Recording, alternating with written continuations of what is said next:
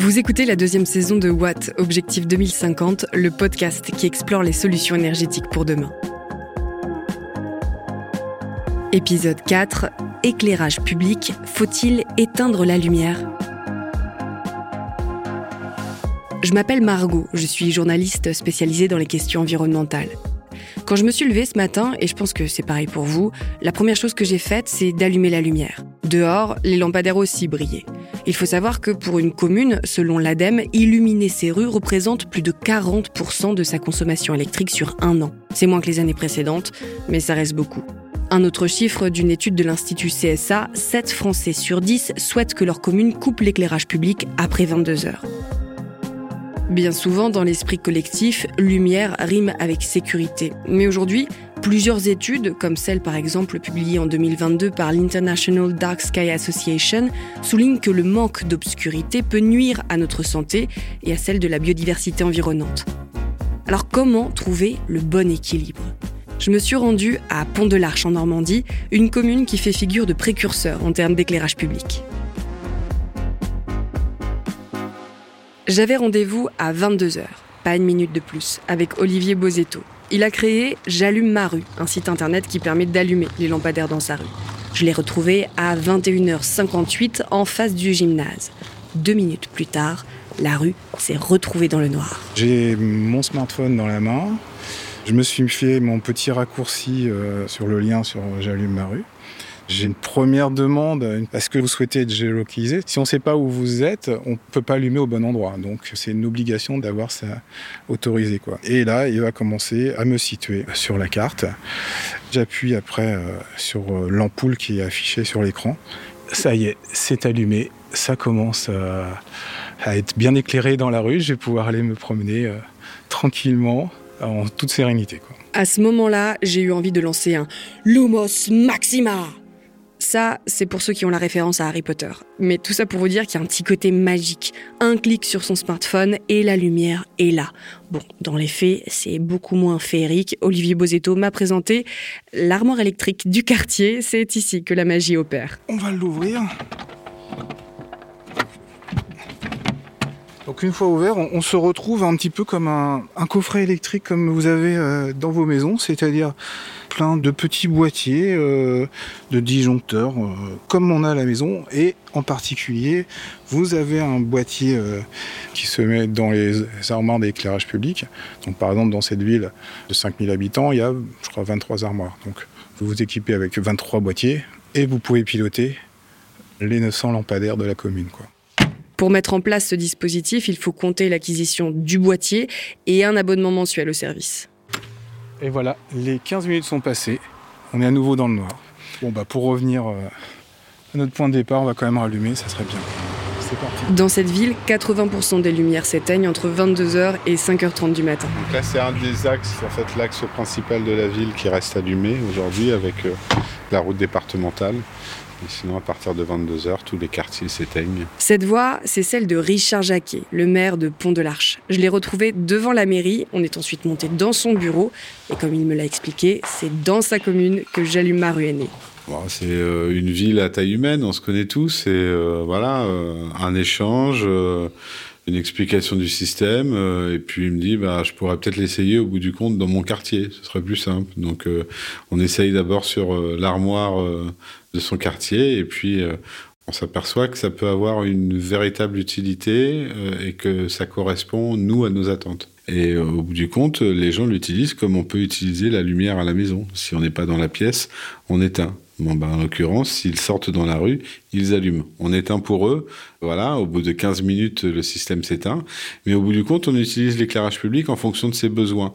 Et euh, on responsabilise les habitants. Ici, l'extinction des lampadaires s'est mise en place en même temps que J'allume ma rue, ce qui, selon le maire de la ville, a limité les angoisses liées à l'obscurité. On résout le sujet parce qu'au bout du compte, on peut appuyer sur le bouton et on rallume l'éclairage public. Si on a des amis à la maison, quand ils partent le soir, on dit Attends, avant de partir, je te rallume l'éclairage.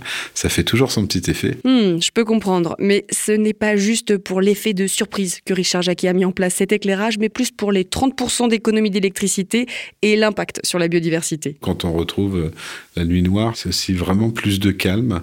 C'est un bienfait pour la biodiversité. On est euh, bordé par euh, la forêt et la rivière. Et on entend à nouveau des espèces d'oiseaux, notamment de rapaces qu'on n'entendait plus parce que aujourd'hui ici il trouve aussi un cadre un cadre propice et euh, voilà c'est tout positif pour tout le monde. Le maire espère même le retour d'un faucon pèlerin dans sa commune. Un nichoir a été installé dans le clocher de l'église et selon ses sources, il a déjà été repéré dans le secteur. Comment ça marche?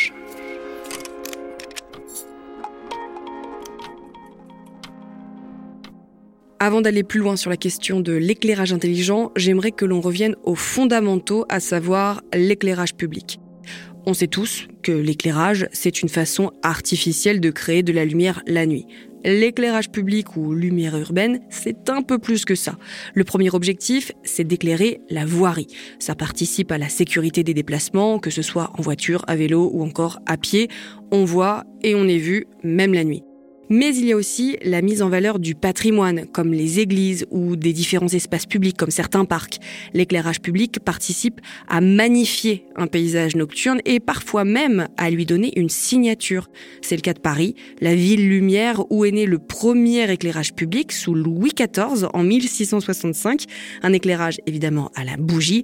Fort heureusement, la LED est arrivée depuis. En me promenant dans Paris en fin de journée, j'ai essayé de visualiser ce paysage nocturne au XVIIe siècle. Les ombres qui se dessinent au loin, les flammes orangées des lampadaires, les tours immenses du quartier de la Défense m'ont ramené rapidement au XXIe siècle. J'y suis allée pour rencontrer Madeleine Moisan, directrice développement en charge des projets complexes chez Dalkia Electronics. Sa spécialité, c'est justement l'éclairage intelligent, alors je lui ai avoué que j'étais un peu perdue. On parle de l'éclairage intelligent, mais on est d'accord qu'il n'y en a il y a effectivement différentes notions d'éclairage intelligent. Quelque part, euh, un éclairage bien conçu, adapté au territoire et à la voirie, euh, c'est déjà quelque part une forme d'intelligence. Mais là, on est plus dans l'ingénierie que dans l'intelligence techno. Pour revenir à une notion plus technique de l'éclairage intelligent, ça peut partir donc de ce qu'on appelle l'armoire euh, électrique, qui est le système de commande et de pilotage finalement de l'éclairage, où là, on peut travailler sur de l'allumage, l'extinction à distance, de la remontée de consommation, et puis aller jusqu'au point lumineux où, euh, bah, en fonction de la localisation du point lumineux, on va pouvoir piloter ce point lumineux à distance. Aujourd'hui, ça va vous permettre justement d'avoir une approche moins noir et blanc en fait que juste l'allumage et l'extinction. C'est-à-dire que avec l'éclairage intelligent, on va pouvoir venir euh, ce qu'on appelle grader, donc c'est-à-dire diminuer en fait euh, l'intensité lumineuse en cours de nuit. On va pouvoir même travailler sur différents paliers, c'est-à-dire qu'on va s'adapter à, à la fréquentation, à l'usage du territoire. Par exemple, on a des collectivités vont nous demander euh, d'abaisser euh, très légèrement en cours de nuit euh, sur la première phase, on va dire sur du 23h minuit, parce qu'il y a encore de l'activité nocturne, des restaurants, des commerces.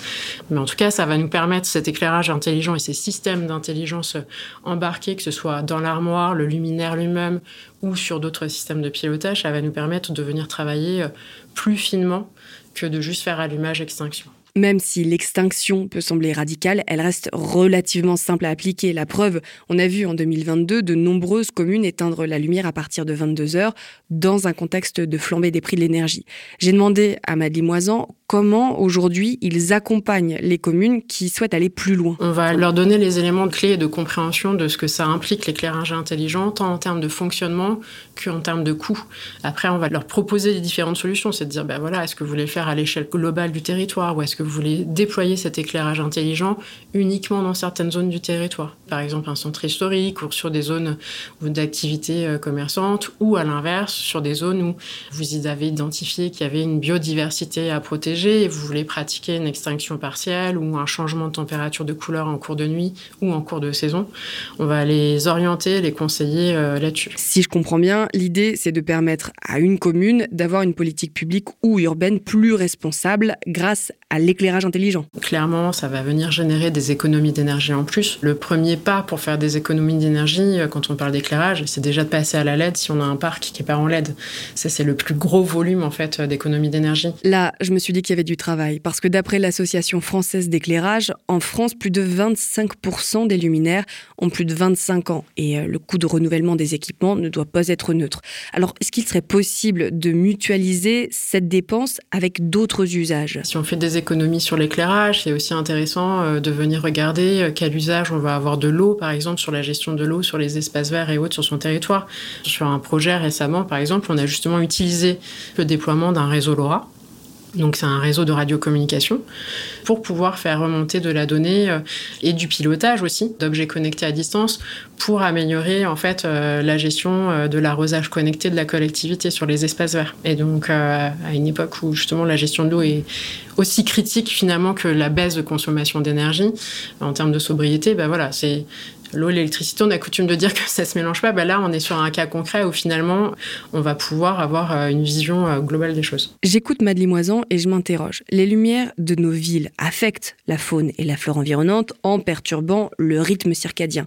Alors, comment fait-on? Il y a des technologies qui nous permettent d'adapter les températures de couleur du luminaire ce qui est le facteur qui a le plus d'impact sur la biodiversité. Donc, euh, on parle de faune ou de flore hein, finalement. Et donc avec cet éclairage intelligent, je vais pouvoir justement caler des scénarios, une évolutivité dans l'année, qui vont être plus respectueuses du cycle circadien, euh, soit d'une espèce qui est identifiée sur un secteur donné, euh, soit euh, de végétaux. Certains de nos fournisseurs et partenaires font des expérimentations jusqu'à ce qu'on appelle du 1800 degrés Kelvin. Donc là, on est sur une couleur rouge en fait. il y a pas mal de R&D, de recherche et développement qui est réalisé en ce moment sur l'impact de ces températures de couleur en fonction des espèces à protéger. Pour les habitants, il y a un impact positif puisqu'avec la LED, on a ce qu'on appelle un indice de rendu chromatique qui est supérieur au sodium haute pression pour être moins technique, avant, avec le sodium haute pression, quand vous aviez une rue qui était éclairée en orange, bah, l'œil humain a du mal à distinguer. Euh, enfin, les, feuilles des arbres vont apparaître euh, noires, euh, les, formes seront moins marquées. Avec de la LED en 1800 degrés Kelvin, bah, vous allez justement voir les couleurs des façades, des végétaux, de ce qui vous entoure. Donc, ça facilite aussi votre appréhension de l'espace urbain. Et aussi, on va euh, faire euh, parfois euh, des modélisations d'impact de la lumière sur du avant-après, aussi bien en termes de pollution lumineuse. Donc là, on est au-delà de la notion de biodiversité, on est plus sur la notion de ciel étoilé, de protection du ciel étoilé, et aussi sur l'évolution, par exemple, des présences de chauves-souris sur un territoire. Alors souvent on parle de biodiversité, chauve-souris, les gens se disent mais pourquoi cette obsession sur la protection des pipistrelles ou de la chauve-souris? C'est il n'y a pas d'obsession là-dessus, c'est qu'en fait on considère que euh, notamment la pipistrelle étant aussi un prédateur, euh, s'il y a une présence de pipistrelle, ça veut dire qu'il y a une présence d'autres espèces, euh, notamment d'insectes, etc. Et qu'on n'est pas venu impacter ces espèces par la lumière. Donc si on les voit revenir, c'est qu'il y a un impact positif. Cette question de la pollution lumineuse, elle va bien au-delà du ciel étoilé qui disparaît même quand le soleil se couche. Mes recherches sur Internet m'ont amené à Samuel Chaléa, géographe et chercheur à l'Université de Toulouse. Il s'intéresse dans ses recherches à l'évolution de nos pratiques d'éclairage urbain et à leur influence sur l'environnement nocturne. Je lui ai envoyé une note vocale et figurez-vous qu'il m'a répondu le vivant a coévolué avec une alternance naturelle entre lumière et obscurité depuis des millions, voire des milliards d'années. Donc, percuté par l'introduction de lumière artificielle nocturne dans l'environnement, cette alternance naturelle entre lumière du jour et obscurité de la nuit, eh ben, c'est venir percuter l'ensemble des rythmes du vivant. Nous, on se repose la nuit, par exemple. On a besoin de l'obscurité, finalement, pour enclencher, du point de vue physiologique, des processus un peu particuliers, la sécrétion de certaines hormones, etc., qui font que on a un sommeil reposant et on reprend de l'énergie. Le vivant non humain, les animaux, les plantes suivent les mêmes rythmes, hein, ont aussi ce qu'on appelle une horloge biologique et sont soumis à cette rythmicité, ce qu'on appelle circadienne, c'est-à-dire qui fait environ 24 heures. Et puis d'une façon plus générale, euh, les animaux, par exemple, utilisent l'obscurité comme une ressource. Ils vont se déplacer dans l'obscurité, ils vont chasser dans l'obscurité, ils vont se reproduire dans l'obscurité. Et donc, si on altère cette obscurité, ben, ils perdent des zones et des moments de chasse, de déplacement, etc. Ok, je lui envoie une autre question. Que peut-on faire alors? Bon, c'est large, mais on verra bien. Ce qu'il faudrait changer, je pense, c'est finalement notre rapport de peur et d'angoisse euh, lié à l'obscurité, lié aux ténèbres. Finalement, il faudrait euh, presque, pour faire un petit jeu de mots, il faudrait arriver à, à extraire l'obscurité des ténèbres dans lesquelles la pensée occidentale l'a enfermé depuis plusieurs siècles. J'entends par là que chevillé à l'obscurité, les notions, les idées de mal, d'angoisse, d'insécurité, etc. Et donc, il faudrait arriver à revoir tout ça, à changer de paradigme complet et finalement réapprivoiser l'obscurité. Waouh je m'attendais pas à ça. Ça me donne envie d'aller plus loin, tiens. Je propose à Samuel Chaléa une petite projection, un saut dans le futur. Et vous savez quoi? Il a dit oui. Ça y est, nous sommes dans la ville de Toulouse en 2050 on repère que c'est de la technologie LED, euh, mais cet éclairage LED, il est d'une température de couleur euh, très chaude. Hein. On retrouve finalement ce que j'ai connu dans mon enfance avec le, sodium euh, haute pression dans les dans les villes et, les villages. Et puis on voit que finalement on éclaire en très très faible intensité. Et ça c'est très intéressant parce que on a un paysage lumineux qui s'est finalement apaisé. On a arrêté la cacophonie lumineuse. Et ce qui est intéressant, c'est qu'en travaillant, en apaisant l'ensemble du paysage lumineux, eh ben on a moins peur des zones d'ombre. Parce qu'il ne faut pas oublier que l'obscurité la plus dense, elle est toujours à côté de la lumière la plus vive. Bien sûr, quand on va se balader au bord de Garonne, eh ben on va mieux voir les étoiles. Ah, j'ai plus besoin de faire des dizaines et des dizaines de kilomètres pour sortir de Toulouse et aller chercher le beau ciel étoilé de la réserve internationale de ciel étoilé du Pic du Midi dans les Pyrénées.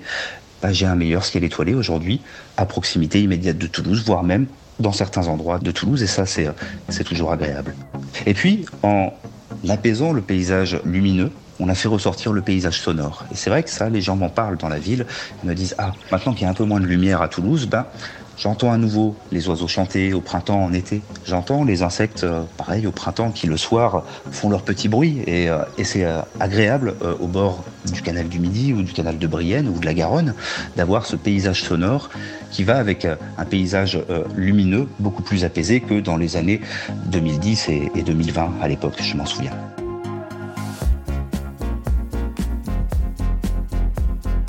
Vous venez d'écouter le quatrième épisode de la saison 2 de Watt Objectif 2050, le podcast qui explore les solutions énergétiques pour demain. Si vous avez aimé ce podcast, n'hésitez pas à en parler autour de vous et à nous mettre 5 étoiles sur votre plateforme d'écoute préférée.